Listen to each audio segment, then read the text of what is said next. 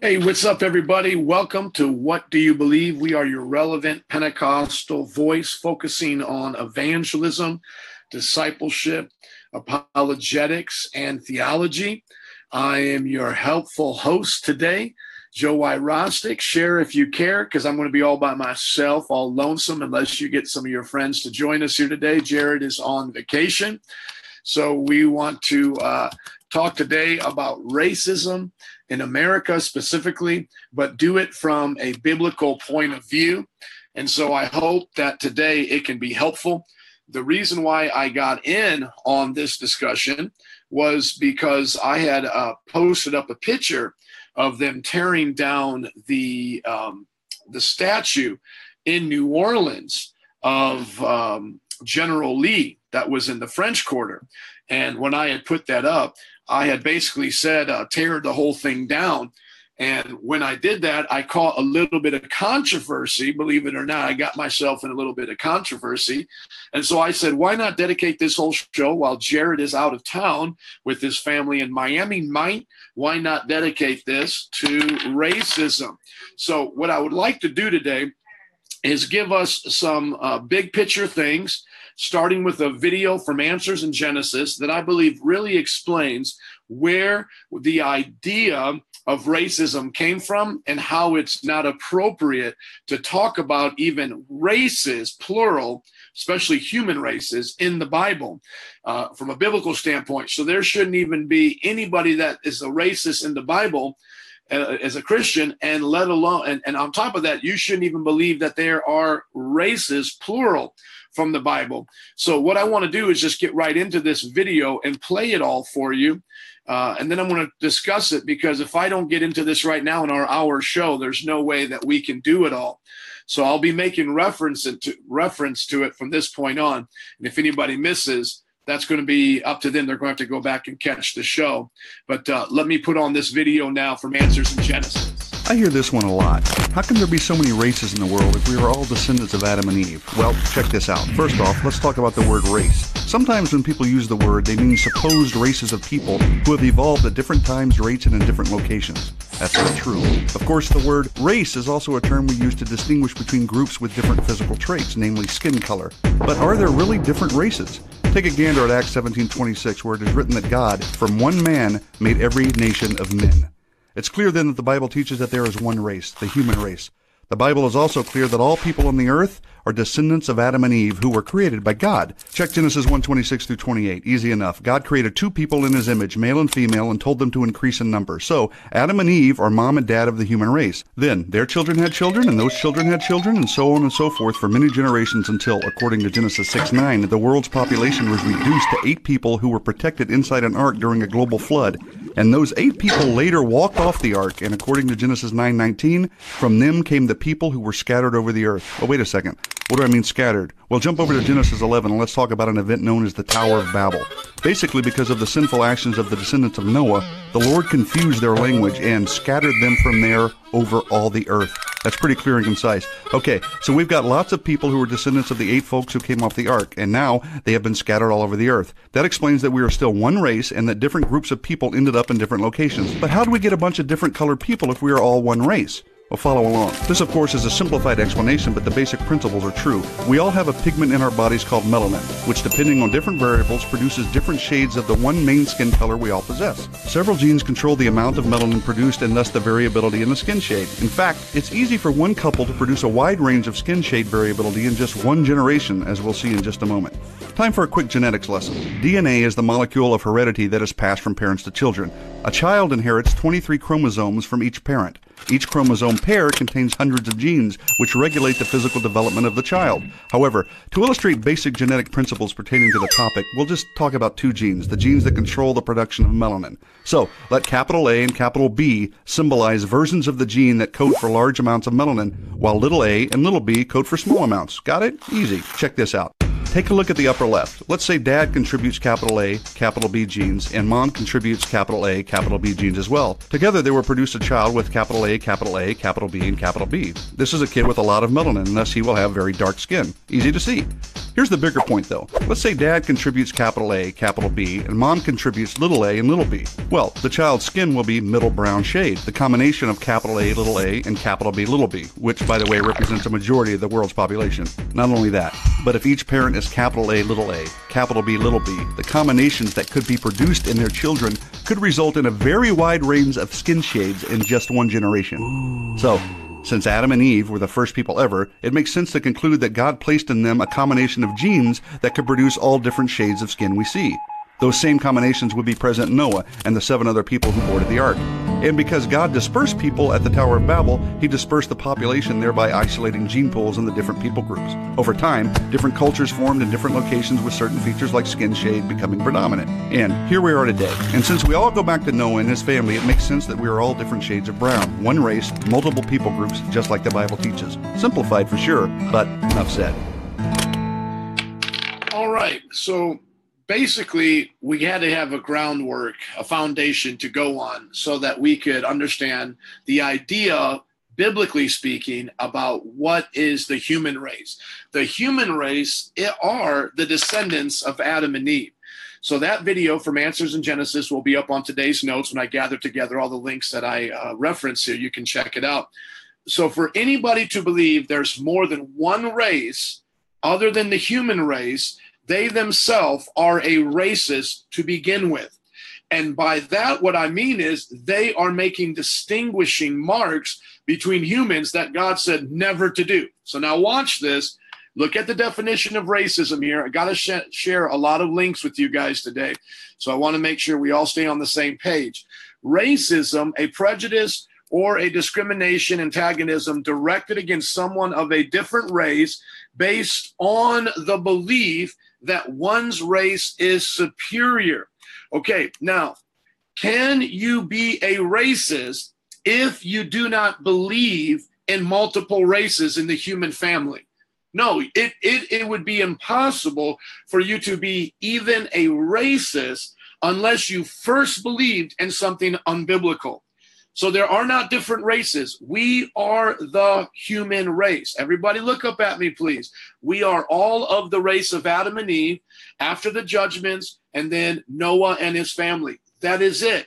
We are of one human race. So if just right now you are thinking to yourself, even as an African American, I am a different race than a white person, you're already a racist. You're already not according to this definition that would that would require you to be superior. But I'm telling you by a biblical definition, you're already a racist because you believe there are different races.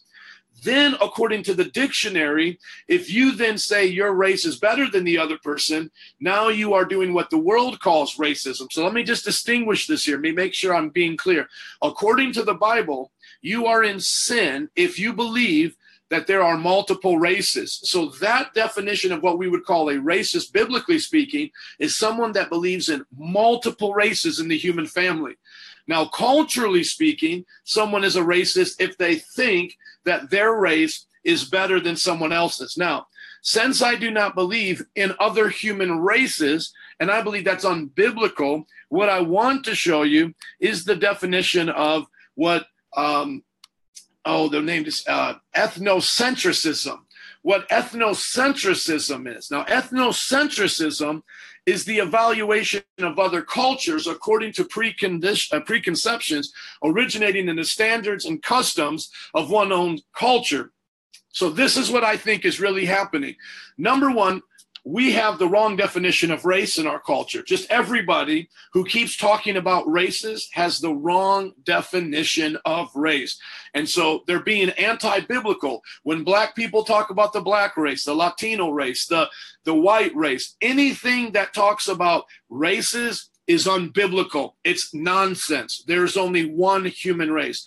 But what do I believe exists today is ethnocentrism because the Bible says after the Tower of Babel, just think of it like this you have Adam and Eve, their fall, then the world goes on. Then there's the judgment upon Noah's flood, uh, upon Noah's generation, the flood, and then Noah's family is saved. And then at that point, Noah's family spreads out, and then they try again to do a rebellion against God at the Tower of Babel, uh, Babel. But he separates them according to their languages because he brings different languages to them, and there they get into their isolated cultures, and that's why the genes start to come into one people group a strong amount of melanonin here or slanted eyes or non-slanted eyes or light skin here.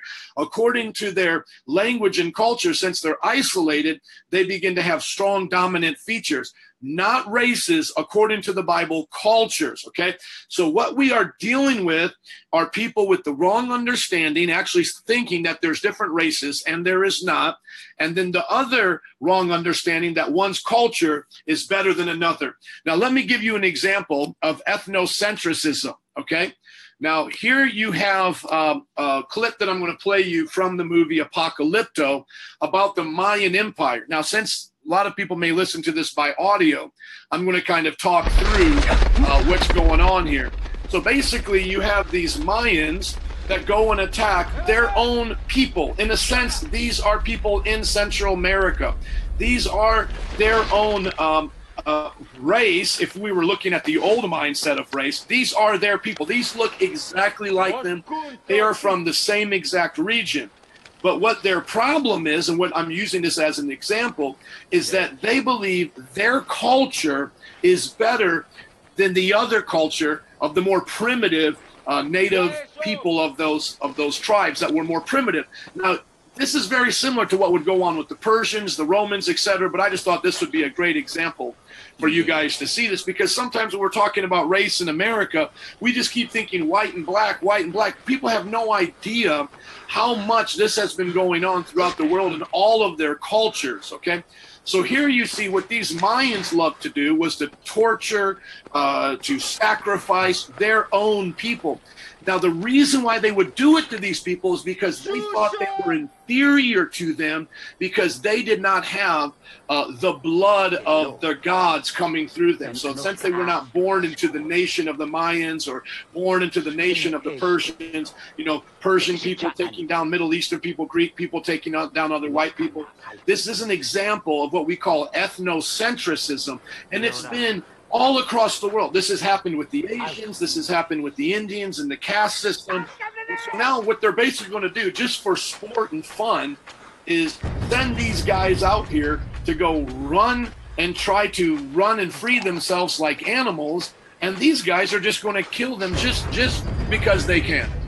And this is what it was like with the Aztecs. This is what it was like with the Native Americans this was what it was like in uh, North America before a white man ever showed up. This is what they were doing to each other. All right. Now I'm not trying to defend what white people did when they came, because remember, I'm only about the human race. So I'm not trying to defend a white race or whatever race. And so certainly I could care less about European culture. I could care less about uh, uh, what you would call it. Uh, I could care less about uh, uh, medieval culture. So I don't care about the culture of a certain time I don't care about the culture of a certain color. I don't care about the culture of any of those things. See, I am a Christian. I am kingdom culture. So when I watch this despicable action going on here, and we'll turn it off now. They're basically just torturing this guy here. When when I watch this, uh, what what I am seeing here is people of the same human race dividing themselves up by culture and calling it a form of racism or whatever, d- thinking they are of a different race, but they are deceived and then they are harming each other and they're doing what the Bible said we're not to do. Now, let me give you another example. Uh, I'm just going to share my screen here. Let me show you what the Muslims did all throughout um, Africa, all throughout uh, the world that they were a part of the Islamic slave trade. Let, let me just show you here the Islamic slave trade as you're as you're looking at my screen here. The Islamic slave trade. I'm just you know Wikipedia, just real easy to share, right? You know, don't believe everything on the internet, but let me just give you some things to, to think about. The Arab slave trade was pra- was the practice of slavery in uh, the Arab world, mainly in Western Asia, North Africa, the Horn of Africa, Southeast Africa, and Europe. This barter occurred chiefly between the medieval era and the early 20th century. My friends, it's even still going on today. This is like, you know, look up the Sudan slave trade, look up these different things. So it went on into the 20th century, which is like the 1900s, and it's still going on today. And so the Arabs did this really like almost at day one Muhammad started taking slaves and he was plundering Africa, the northern tip of Africa that would touch the Middle East. And they, they estimate that upwards of 17 million uh, slaves were taken during this uh, um, African slave trade with the Arabs. And it wasn't even just with the, uh, the Africans the Europeans, and I got it here as well. And they have some naked women here.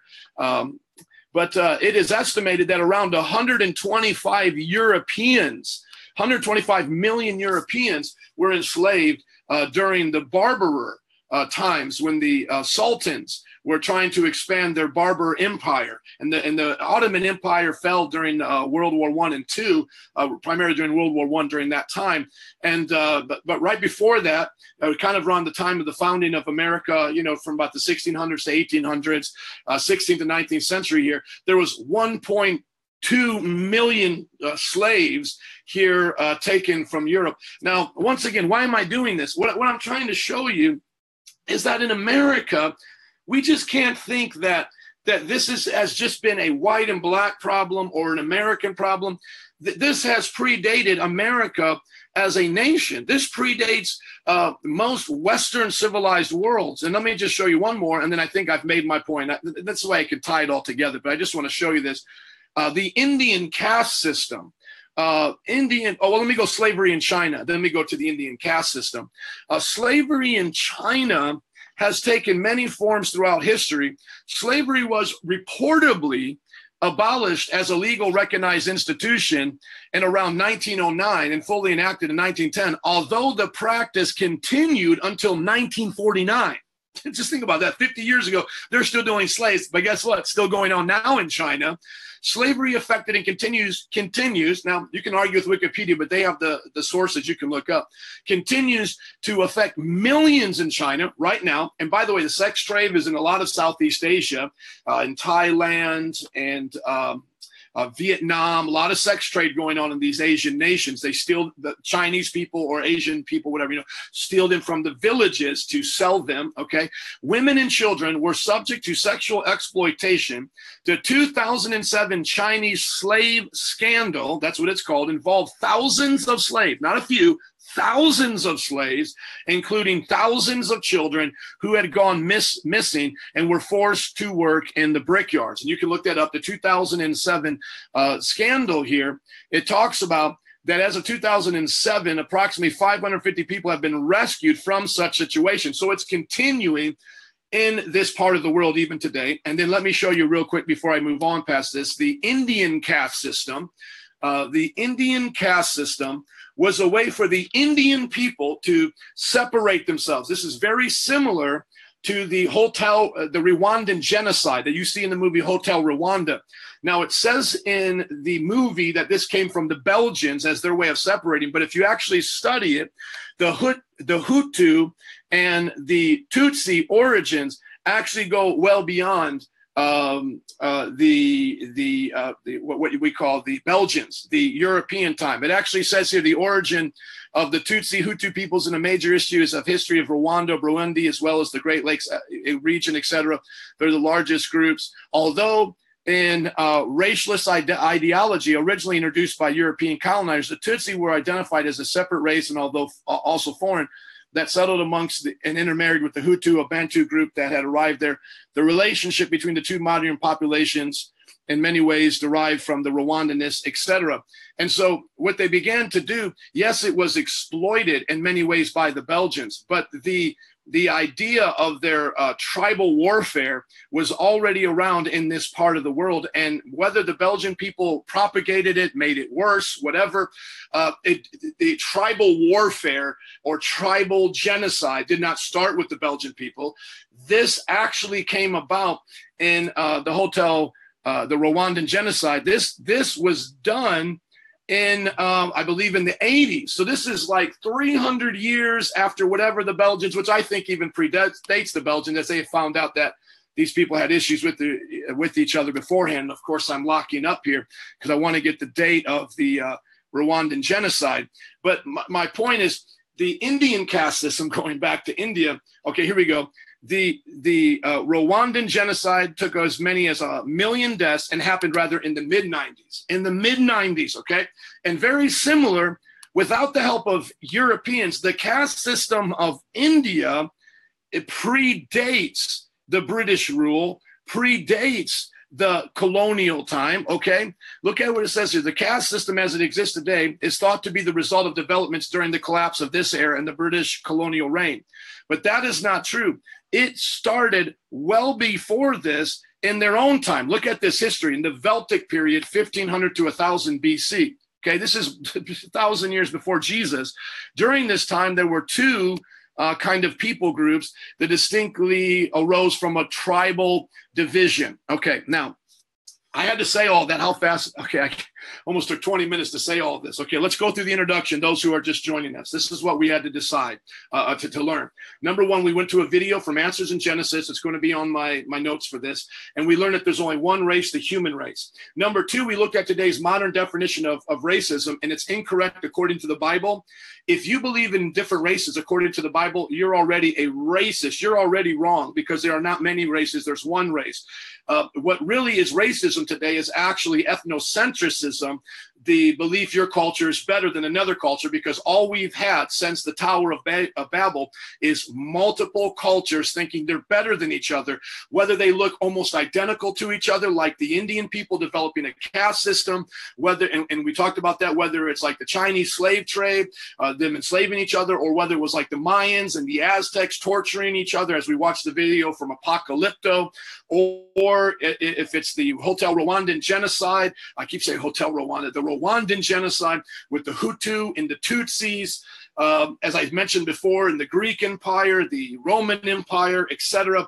Uh, this has been a part of the world. Uh, slavery has been a part of the world. We saw it really taking over into Africa with the uh, the Arab slave trade, and uh, it was there that the Europeans learned about a thousand years later how to slave trade from the Muslims in Africa. And remember, Africans were selling them their, their own people. Like Kunta Kinte wasn't caught by a white man. Very, very few of the Africans were caught by white people invading their lands. It was because they had established this trade, Africans themselves did, with the Arabs for about a thousand years before the Europeans got there. Okay, so now here we go. Okay, here we go. We are in America now. God blessed America. And as I said, we have some issues with uh, the statues now of, say, the South. Okay, let's talk about that just for a few moments, and I'm going to hopefully tie all this together when I, as an Anglo colored man, but Christ cultured, remember I'm Christ culture first than any other culture, and I'm not judging my race by my skin tone, so I'm just trying to qualify this. When I, as a Anglo Christ cultured man, hear about, excuse me, the the Civil War leaders of the South, the Southern state leaders, still have an honor, and our public square in God Blessed America, I think that is as stupid as stupid can be. Now, once again, I'm not even talking Republican or Democrat politics right now. I'm just talking in general. That is stupid. It never even occurred to me until afterwards. Okay. Uh, and I used to live in New Orleans seven and a half years. Never even occurred to me what was going on there. So let me just blow your mind right now. I used to live right off of Jefferson Davis Road. I didn't even know who Jefferson Davis was. Nobody in the community ever even told me who Jefferson Davis was. And there was a big statue of him in the median by the big intersection by the road there. And they had a park named after, after him, the Jefferson Davis Park. My friends, Jefferson Davis was the president of the Confederate States. What is, and this was a predominantly African American neighborhood. What in the world is this nincompoop doing in this neighborhood? He should have nothing to do with that neighborhood. I could think of a thousand other statutes to put up there. Okay. Now, before people want to get on to what may be propaganda and the media and all of this, let me just tell you when it comes to New Orleans specifically, New Orleans mayor wanted to remove these statues during the time when the white man went in to shoot the black people in that southern state. I think it was in Georgia or wherever he went to shoot them in that church. This was before President Trump was even a president. So let's not try to get all conspiratorial and say why they want to tear these down. There were people saying we need to get away from Confederate flags and Confederate leaders in public places in our nation because it's redonkulous especially neighborhoods that are predominantly African American, to have Confederate leaders there. Now, one of the things I want to say right here is let us not get caught up and what's called the lost cause. The idea that somehow the South was just so gentlemanly and Southern gentlemen and they were fighting for the economics and, and it was unfair with the Northern states. No, no, no. They told you why they left. Go read their documents and why they succeeded. One of the most major things they made made sure almost every state that I was reading on this list, as I was reading their original documents of uh, declaring their independence as a Confederate nation, was that they didn't want nobody touching their slaves. They didn't want nobody touching their slaves. Well, listen to me, my friends. Even if you buy into the nonsense that doesn't think it was about uh, slavery. My friends, they were Confederate soldiers. Because of them, 300,000 God blessed Americans had to die to keep law and order in the land. Do you think any of us should have them in our public parks? Or have them name uh, have, have their names be in our parks and in our institutions in america my friends that right there should just be obvious to all of us we don't want that. I mean, could you imagine living in Germany? Just think about this for a second. Could you imagine living in Germany off of Hitler Avenue? Imagine even it's a Jewish neighborhood. Imagine that of all places. It's a Jewish neighborhood, and you've got to tell people as another as a Jew to another friend or whatever, yeah, I live off of Hitler Avenue. That is redonkulous. That is literally what it's like for these people. And I just say, get rid of them, put them in museums or just burn them down. Of course, do it lawfully, but they should have no place in America. Now, sometimes people get worked up about that because they think I'm buying into Antifa, uh, you know, getting into their left wing ideology. But listen to me, and I love what one person said Antifa and white supremacy, they deserve each other because they're both idiots. They are both idiots. One, an Antifa are anarchist socialists, anarchist socialists and the other one, white supremacists, are anarchist racists, wanting to tear down the government, wanting to tear down the rule and order of the land. They're both in anarchists. They both don't want true peace in the land. They both want to tear down things and bring the world into chaos. One, and Antifa may be racist in some ways, but for the most part, for what I can just see, they're just straight up socialists. They want a revolution like how Che Guevara wanted revolutions, how Fidel Castro wanted revolutions. These people are not our friends. Their ideology is a demonic ideology. It's okay to care about people's rights and want to see freedom come uh, uh, to the oppressed, etc. But the way these people have their ideologies lined up with the, the, the teachers of the past, my friends, they're no different than the revolutionary mindsets of the Hitlers, of the Russians, the Stalins, of the Cuban revolution, the Venezuelan revolution, etc. These are socialists, okay? And then the same thing with white supremacists. If white supremacists can wave a Confederate flag or a Nazi flag and think somehow that they are Christian, they are idiots. You cannot wave a Nazi flag. I heard them interview one of these white supremacists, and he said, We're just out here to better America. We're out here to do this, and we hate the Jews. And I'm thinking, You're an idiot. The Jewish people, one race, human race. But if you call yourself a Christian, Jesus was a Jew. The entire Bible was written by Jews. As a matter of fact, there is not one book of the 66 books of the Bible that wasn't written by a Jew. So if somebody is an anti Semite yet claims to be a Christian, they are in a cult, okay? So an Antifa, and um, white supremacy, they're both idiots, okay? Now you move in a little bit and you have kind of more of what we would call the fringe of the mainstream. We're getting, those guys are just totally out there, but you get more of the fringe of the mainstream. And on the left, you have the kind of movements like Black Lives Matter. And then you have Linda Sarsour, a Muslim, leading up the thing like the Women's March. Okay. Then on the side of the right, you may have people that are a bit uh, uh, you know, uh, believing their white culture is the best culture. They're afraid of the death of white America, like Pat Buchanan, I believe, wrote that book, The Death of White America.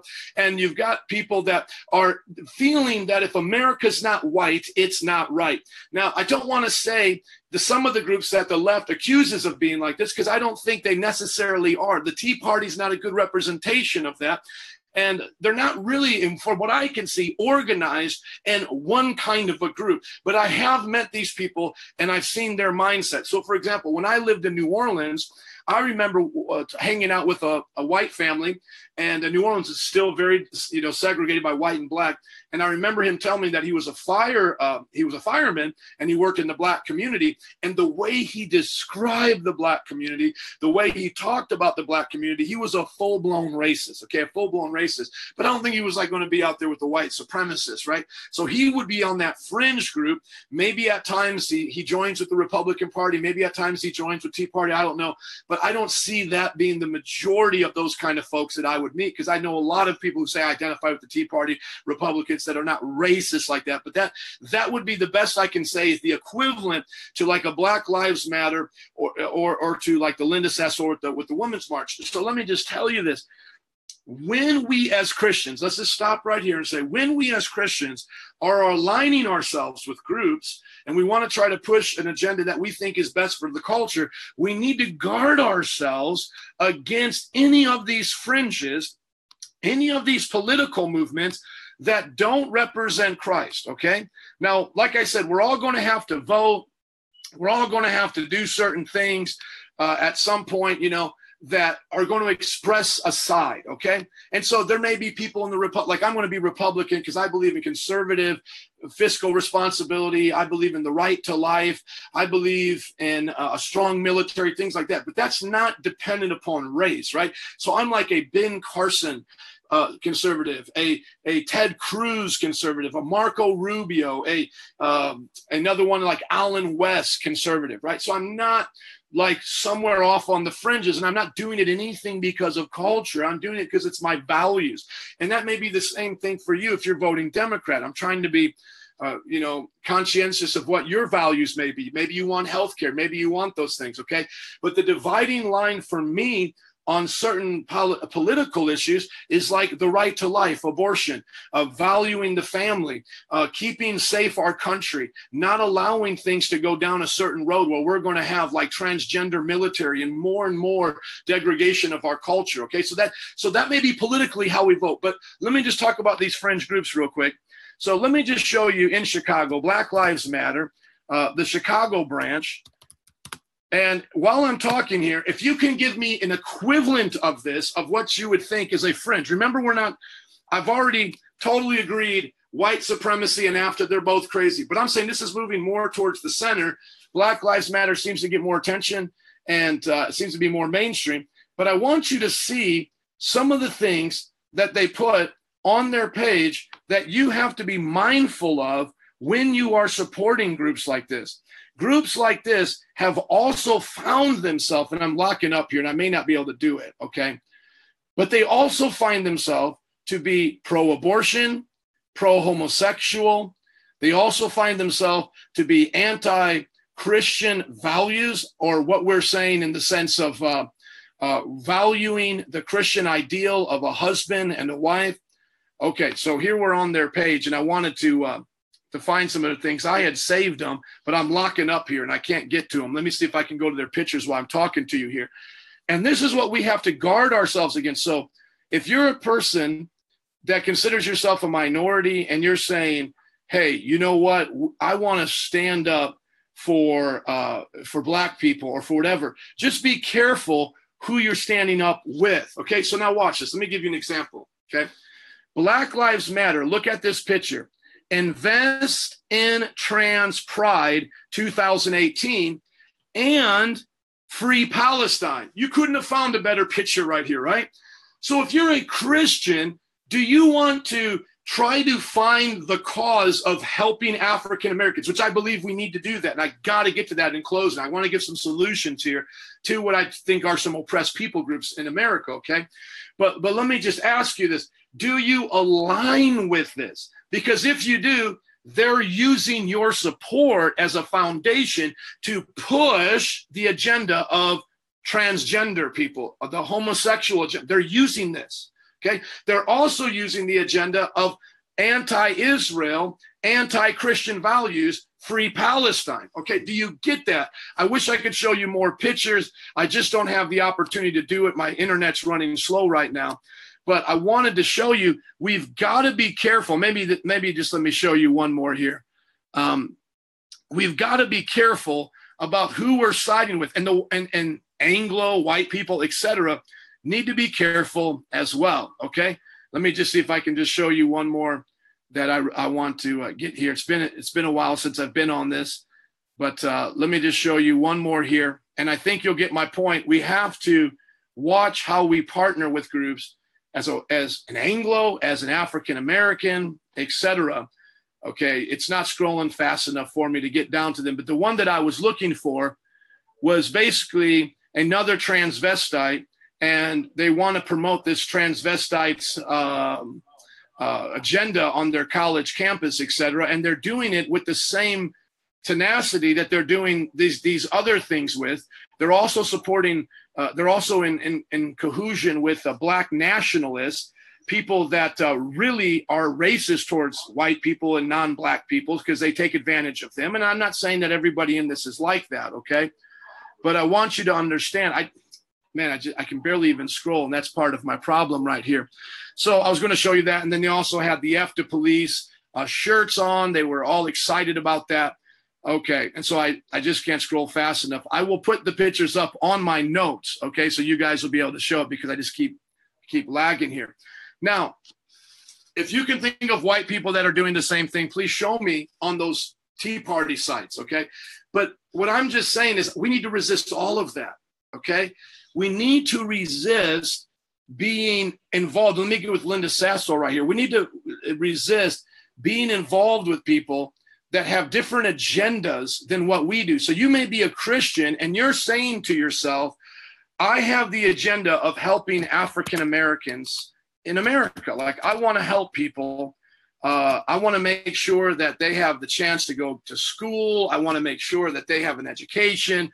Uh, I still hear in my church of uh, people that are uh, you know discriminated against and latinos and maybe it's unfair like how they're treated etc okay so if you want to be a part of that i want to totally help you. Also if you're a woman and you're saying man i love what the women's march was about but now hold on look at this. This was the leader of the women's march linda sarsour what do you see there? You see her wearing the hijab. Now she may say I'm just doing this because I want to do it as a woman. It's my religion. Maybe they'll compare this to a nun or, you know, etc. But my friends, this is a sign of oppression to women around the world. We're talking about like in Saudi Arabia, Saudi Arabia, you don't do this you can be mistreated, you can be arrested, you can be beaten by your own family. Okay, this is a sign of oppression. Woman's genitalia uh, circumcision is this is a sign of oppression, but yet she wants to collude with people like Black Lives Matter, like the socialists of NAFTA, and want to push their agenda upon us. And so we as Christians have got to understand. So if you're like as a woman right now, and you're saying, "Well, I want women's rights," you need to know who you're marching with because you may be marching with the wrong people. Let me just show you this the Women's March. I couldn't get all the links up here. I know I may be a little bit scattered, but hopefully I can pull it all together here in just a moment.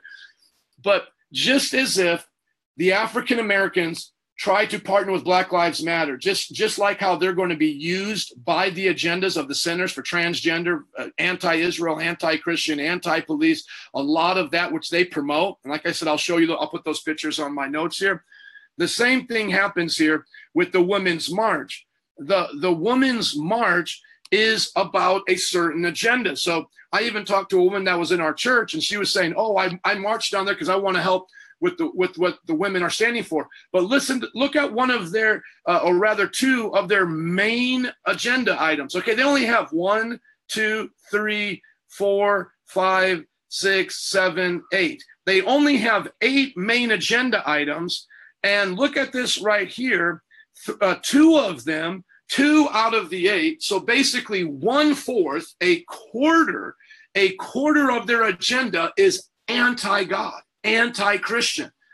They believe in reproductive rights. We believe in reproductive freedom. We do not accept any federal, state, or local rollbacks, cuts, or restrictions on our ability to access quality reproductive health care services, birth control, HIV care prevention, or medically accurate sexual education. This means open access to safe, legal, affordable abortion and birth control for all people. Hillary Clinton was going to allow people, and you got to understand the black genocide is still going on right now, led by a and it's a black pastor that's leading that website because there's a black genocide going on right now. More black people are dying from abortion by black mothers than any other time in history. Okay.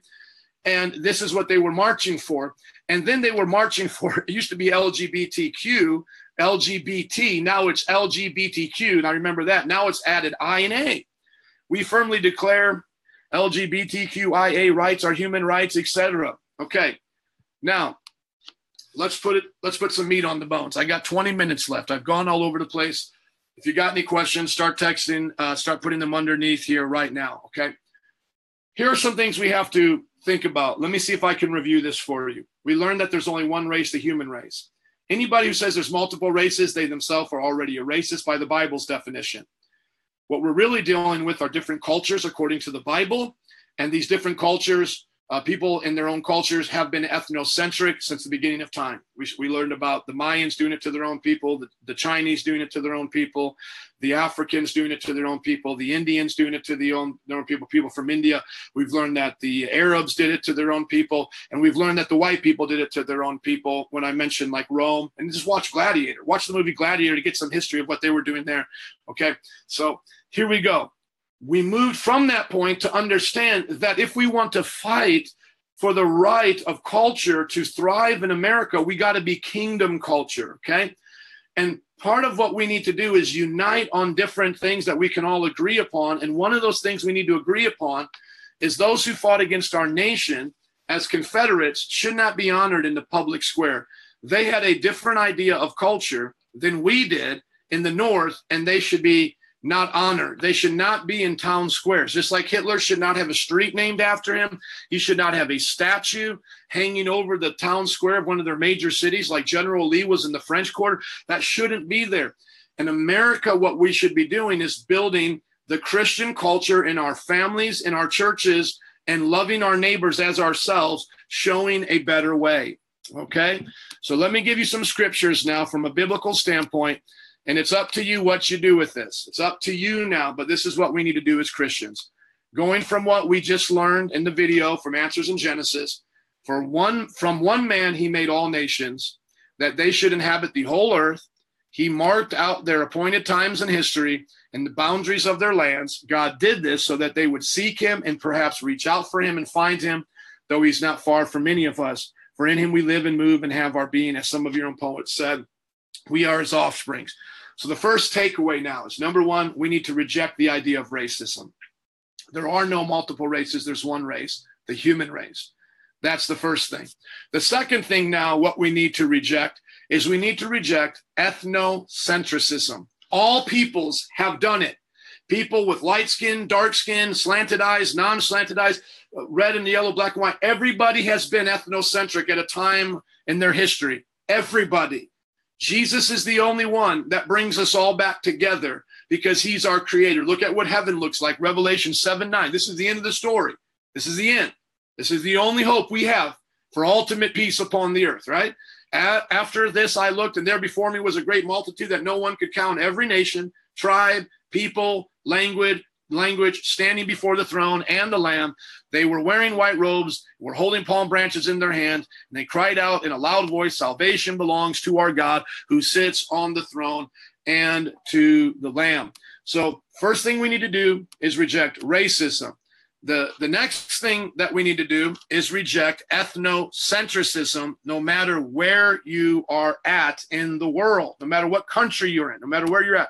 Now, in America, we then, thirdly, need to guard against the Pharisees, uh, the guard against the yeast of the Pharisees. the yeast of the Pharisees, Jesus talks about in Mark 8 12. Mark 8 12. And so, uh, as all Americans are here together as one culture, one people group. And remember this when I went to India and I brought Adam with me, a, a, Puerto Rican man, even though we looked different, we were still American to their culture. And if I would have brought like an African American with me, uh, you know, a Michael Jordan, whatever, we still all would have been American to their Indian culture. So, yes, we have an American culture, but as Americans, we need to be first kingdom culture and avoid the yeast of the Pharisees. Watch what Jesus said. Jesus said in Mark chapter 8, verse um, 15. Be careful, Jesus warned. Watch out for the yeast of the Pharisees and that of Herod. And I love what Pastor Jared said, and this is why I'm bringing it up. The yeast of the Pharisees was a hypocritical religion. The yeast of Herod was an oppressive political system. Hypocritical religion, oppressive politics, okay? So all of us need to avoid both of those ditches. Need to walk in the path of justice. And I'm going to read hopefully Isaiah 55. Don't let me forget about Isaiah 55 before we leave here today. We need to avoid political corruption and religious hypocrisy. So in the church, we need to preach against all sins, including the sin of racism, including the sins of ethnocentrism. We need to preach that all people, red and red and yellow, black and white, are precious in His sight. We need to preach the values of the Bible, the values of a, of a marriage, the value of life in the womb, the value of a neighborly kindness and those things. And then, yes, we'll go to the polls and do political things. And maybe two Christians may vote differently on some issues, but they're going to be lined up on major issues, majoring on the majors, minoring on the minors. And then the next thing is we're going to avoid political oppression. I do think it's a form of oppression when you have statues and uh, these these uh, items left over from the, the Civil War of the Confederates. That's a form of oppression. I would not want, if I was a Jew, I got to get fired up again. I would not want to live in a, on a street in Germany called Hitler Avenue, and I wouldn't want a big a statue of him in the park. I used to live in New Orleans on Jefferson Davidson Highway, the president of the Confederate States. I didn't even know that's who he was. And then he was sitting there on a horse. That's one of the ones they want to take down. And they just took down Lee from the what, the, what, what they would call uh, the Lee Circle there, you know, and uh, and and and and the French Quarter there. They need to take all of that down and not be oppressive. And then we need to have equality with the women and and in different cultures being hired and having jobs and whatever. And we need to recognize that there's extremes on both sides, and AFTA, and AFTA Antifa rather, and white supremacy, and then you kind of move in, and there's kind of some racist white people over here, and kind of some, you know, racist pushing false agendas, uh, you know, minority people over here, like Sarsour and the Women's March and Black Lives Matter, and we need to meet in the middle where the cross is, and we need to have cross-centered values. Okay, so those are the three things that I believe we really need to do: avoid racism, ethnocentrism, and then the yeast of the Pharisees um, uh, the, the, yeast of Pharisees and of Herod, which is re- religious hypocrisy and political corruption. Now, having said all of that, I want to tell you a little bit of my story now, just how God has done great things in my life, just for these. Well, let me read Isaiah 55, and then I'm going to make it personal. And so, thank you for joining me on the podcast today. Uh, remember, you can find us on iTunes or our app by searching Metro Praise International. We are on iTunes there, and we have an app as well. You can find us on the website where I keep all the notes and all of the things there at whatdoyoubelievetv.com. What com is our website. And then, of course, Facebook, where you may be watching us live right now. Just what do you believe? Uh, quick announcement I want to let you guys know because our schedules will be changing. Wednesdays will not be our day, and it will not be weekly anymore. So stay tuned for our new calendar or our schedule coming up. I'm still doing the 201 class on Tuesdays. Lord willing, that will move to Thursday starting in October, but we'll finish out uh, the summer here and a little bit in September on Tuesdays with our 301 class on presuppositional apologetics. So we're going to keep that going. That hopefully move to Thursday starting in October. And then with Jared and I, uh, we're going to look at maybe once a month, every other week. Who knows? It will probably be Mondays in the morning. That's going to kind of work best for us. Once again, we do the live feed just to kind of keep everybody up to date, but then we publish it to watch or listen to uh, at your own uh, convenience. Okay. So now let's look here at Isaiah 55. This is that kind of place where we all need to meet as Christians, no matter what culture we come from. We need to meet here because remember that there's only one culture, the Christian culture. Okay, there's only for us as Christians, there's only one Christian culture. Um, excuse me, it's Isaiah 58. Isaiah 58. Shout it aloud, do not hold back. Raise your voice like a trumpet. Declare to my people their rebellion. Antifa, they are in rebellion. White supremacists, rebellion. Racist Anglos, rebellion. Uh, Black Lives Matter, rebellion with with um, with their pushing of the LGBT agenda, with their anti Israel, anti Christian, and then their pro black movement, where a lot of it is racist towards uh, white people wanting to kind of flip the, the script on them. I've met racist black people like that, and I've debated one, some of them from the Nation of Islam, uh, the Black Israelites, and they, they side with these groups. They're using them right now, okay? And call into rebellion the people like Linda Sarsour, the socialists, and the Muslims who are trying to bring down American values. Uh, American values, if we're going to believe them to be Christian, at least at this point. I don't care what the past is. Right now, I wish I could get on to that, but let's just say right now, we're still majority of Christians. We claim that 70% of this nation still claim Christ. Let's all live up to that. Let's not have 4% Christian worldview, as Barna keeps finding out. Let's have 100% Christian worldview of that 70% and watch what God will do. Okay. So everybody that's being rebellious, not listening to God, not doing it his way, repent. We're going to declare to Jacob their sins. For day after day they seek me out. They seem eager to know my ways as if they were a nation that does right and has not forsaken the commands of God. So they're acting like they want it, but they really don't. They ask me for just decisions and seem eager for God to come near them. Everybody's saying, God bless the nation, God bless us, but we're not really doing what it takes. We have fasted, they say, Have you not seen it? We've humbled ourselves, have you not noticed? But then this is what he says on your day of fasting, you do as you please. You exploit all your workers. Okay, that could be against crony capitalism. Your fasting ends in quarrel and strife. That could be against the, the violence in our black communities, in our in our inner cities, and in striking each other with wicked fists. Come on, hello, somebody. You cannot fast as you do today and expect your voice to be heard on high. Is this the kind of fast I have chosen? Only a day for you to humble yourself or go to church on Christmas or Easter? Is it only for bowing one's head like a reed or for lying in sackcloth and ashes? Is this what you call a fast, a day acceptable to the Lord? Look at what it says. Is this not the kind of fasting I have chosen to loose the chains of injustice, loose them, loose them off the Christians, loose them off of the minorities, loose them off the educational system, etc. We as Christians can figure this out, but we got to do it God's way. Untie the cords of the yoke, set the oppressed free, break every yoke. Okay? Is it not to share your food with the hungry? Church is still the best place to feed the needy in America and around the world. Christians do more charity than anybody else. Okay? Provide poor the poor wanderer shelter. That's why most of the time you see the homeless shelters and soup kitchens Christian. When you see the naked to clothe them, we need to do more of this, not to turn away from your own flesh and blood. We need to take care of each other, love each other here, right? Then your light will break forth like the dawn, and your healing will appear quickly. Then your righteousness will go before you, and the glory of the Lord will be your rear guard. Then you will call, and the Lord will answer. You will cry for help, and he will say, Here I am. If you do away with the yoke of oppression, with the pointing the finger, keep saying it's your fault, it's your fault, malicious talk. We got to come together and say, Lord, forgive me for what I've done and contributed to the mess. And if you spend yourself in behalf of the hungry and satisfy satisfy the needs of the oppressed, listen to me. Hillary wasn't doing this, and if you think Donald Trump's not doing this, let us do it. But don't you dare say that Trump was like some wicked capitalist and Bernie wasn't. Man, that guy owns multiple houses too. What do you think he's about, my friends? Don't just flip this back and forth. I understand that I voted for Trump, but I'm not putting my hope in him. So don't you just think to yourself, well, we just got to get rid of Trump and everything's going to change. We were under Obama for eight years. Look at the mess that we had. Wake up, get woke. The Christians need to get in the streets and do the right thing. Chicago for Jesus, baby, all day, every day.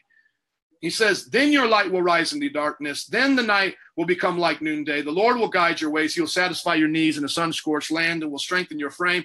You'll be like a well watered garden, like a spring whose waters never fail. Your people will rebuild the ancient ruins and you will rise, raise up the age old foundations. You'll be repairers of broken walls, restorers of streets of dwellings with dwellings. Okay. Now, let me tell you my story here. I'm checking to see if I got any questions. Uh, thank you guys for your time. Uh, share if you care because I'm doing my best to put it all together here. Okay. Now, let me tell you my story here. Okay. So, I was born and raised in an Anglo family in the suburbs of Fort Wayne, Indiana. My family heritage actually starts at the same time coming to America. My Polish side and Italian side, I'm 50 50. They both came in the early 1900s. My mom and dad were the first ones to marry outside of their people group. Italian was my mom, and all the way back in her history, and Polish, you know, my dad was Polish all in his history. So they intermarry. They lived in the Chicagoland area, then they moved to Fort Wayne. Okay. I grew up uh, with an uh, African American kid, uh, young guy on my block, a child like me. We played all together, no problem. Had an Indian young lady down the street uh, you know, loved her, just no, no problem. You know, um, it's, uh, my best friend, South uh, Korean, Korean, no problem. But what happened was, um, as I got older, by the way, I went to a private school, and Jabbar was one of my best friends, and uh, I sang the uh, rap the Super Bowl shuffle with him when the Bears were in the Super Bowl in 1985. Um, no problem up into fourth grade, but then I switched to fifth grade. And then in fifth grade, I met African Americans coming from the inner city. Never really dealt with that. See, now watch. I was cool in my culture in that suburb with everybody that was like minded. The moment I met somebody that was from a different culture, remember one race, the human race, but when I met them from a different culture, I began I began to become an ethnocentric. I began to like my white skateboarding culture more than their black inner city culture. And they were racist and they would call me white boy and I would call them by the N word and we would fight with each other. We fought white and black. And if my friends are listening to this, they know, they remember some of those fights. I went into junior high fighting black kids and it was it was not because that they were black per se it was because they came from a different culture because my friends that were black and i would even my mind try to justify this and say there's black people and then there's ends you know that bad word and uh, I would justify it because it wasn't my culture. They were a different culture. Now, remember, I showed you at the beginning. Every every culture group has done this, and this is my journey. I'm not saying every individual has done this. I'm not saying everybody's done it like me. I'm just saying, remember, everybody's done this. The Hutu with the Tutsis, the Mayans with the natives. You know, I mean, the the caste system, the the Chinese, uh, right? I mean, everybody's done this. Well, I was like that kind of person doing that too, and I got into high school, and I watched uh, one of these long-haired guys uh, that I probably would have been hanging out with, you know, he was a little bit older than me, but that was kind of my culture, get jumped by a bunch of African Americans because he was saying racist things to him. And I remember the black kid that I grew up with coming up to me, and he was basically like letting me know what was up. He was like, "You're next," and that really woke me up because then I realized, like, do I want to live in a world where I got to get jumped, you know, or fight for what I really believe in? And at that same moment, I was also on the football team or hanging out with the football players because I was waiting to play as a sophomore, but I still kept all my football team uh, friends, and a lot of them were African American. And I started realizing like the racism that I saw in somebody else as he got jumped, it wasn't really because he got jumped that I was afraid or anything. It was just watching him get jumped and then my friends saying I was next. And then I was hanging out with all these other kids, you know, uh, that were African American. I began to realize like this is stupid. This is dumb. I don't want to be like this. I don't want to be in this. And then I started doing drugs. I started listening to rap music and I started becoming really cool in the hood. You know, it's kind of funny that that's true. And some of my friends can tell you it's like we white boys from the suburbs began hanging out with them in the more inner city parts of our of our of our of our city. And it was natural for us. And we started intermingling and all that. And and and uh, many of them ended up telling us, you know, they were racist too. And you can always see how that would those walls would come down, you know. And sadly it wasn't that brought us together was drugs, you know. So we were sitting here getting high, and I'm not glorifying drugs in any way, but uh, one guy would be like, "Yeah, man, we used to think you white guys, y'all were y'all were lames, you guys were this, you know. You'd call us like women body parts, you know. We all thought you were peas, we thought you were this and that, but you know, you were pretty tough, man. I remember when you were fighting, what's his name? You know, you could hold it down. And uh, I'm thinking of Spanky right now in Eden Green when I would hang out with him on his porch right there off of uh, Pontiac. Okay. And so I grew out of that. Then uh, grew out of that kind of ethnocentrism, and then I became a Christian. And of course, the most dramatic thing in my life happened. My heart opened up. I, you know, just I saw the whole human race for what it was, lost without God, needing Jesus. And then guess what? God calls me to the inner city God calls me to those places where Spanky and I would hang out. He calls me to Eden Green. I start giving away groceries, going to the projects. A few months later, I uh, get called to go to Bible college in New Orleans. I work in the inner city, nine different housing projects. I end up becoming a pastor of an all African American church. And then after that time of pastoring an all African American church, I come to Chicago in a multicultural church, Belmont Assembly of God, love them. And then I began to start our own church. And today, our own church is predominantly Latino and then a mixture of all the other cultures African American, Filipino, and Asian, European, and white, etc. And what I want to just show you here is is one of these most beautiful pictures that I could ever share with you right here in closing. I'm trying to uh, trying to get you this picture here that was of um, our baptism today. I think I'm locking up here on my Facebook, but hopefully you guys can see this of baptizing five children, literally every one of them precious. And, and one of the girls was uh, Filipino, but she's a teenager. But I literally probably baptized every major people, people group on the planet in this baptism. So you see right here, Latino being baptized, Samantha. Then Harmony, African American, being baptized here. Uh, another Latino young lady my Anglo daughter and a Latino young man, and then an Asian uh, teenager. You know what? My testimony is this is that if God did it for me, he can do it for anyone. He brought me into a wonderful family of multiple cultures around the world. And even today, as we're preparing for our children's ministry on Wednesdays, I'm so thankful. I wouldn't trade it for anything what God has given me. And all people groups are special in God's eyes. And so my prayer is, that we'll we'll avoid those three mistakes. We won't be racist. We'll believe in one human race. We won't be ethnocentric. We'll understand that all cultures can contribute to the kingdom of God. And we won't give in to the yeast of the Pharisees or of Herod into a religious hypocrisy or to oppressive politics, but we'll be a godly people that loves God with all of our heart, soul, mind, and strength, and our neighbor as ourselves. My friends, that's what I believe. I want to know what do you believe? We'll see you next time. Thank you for joining us.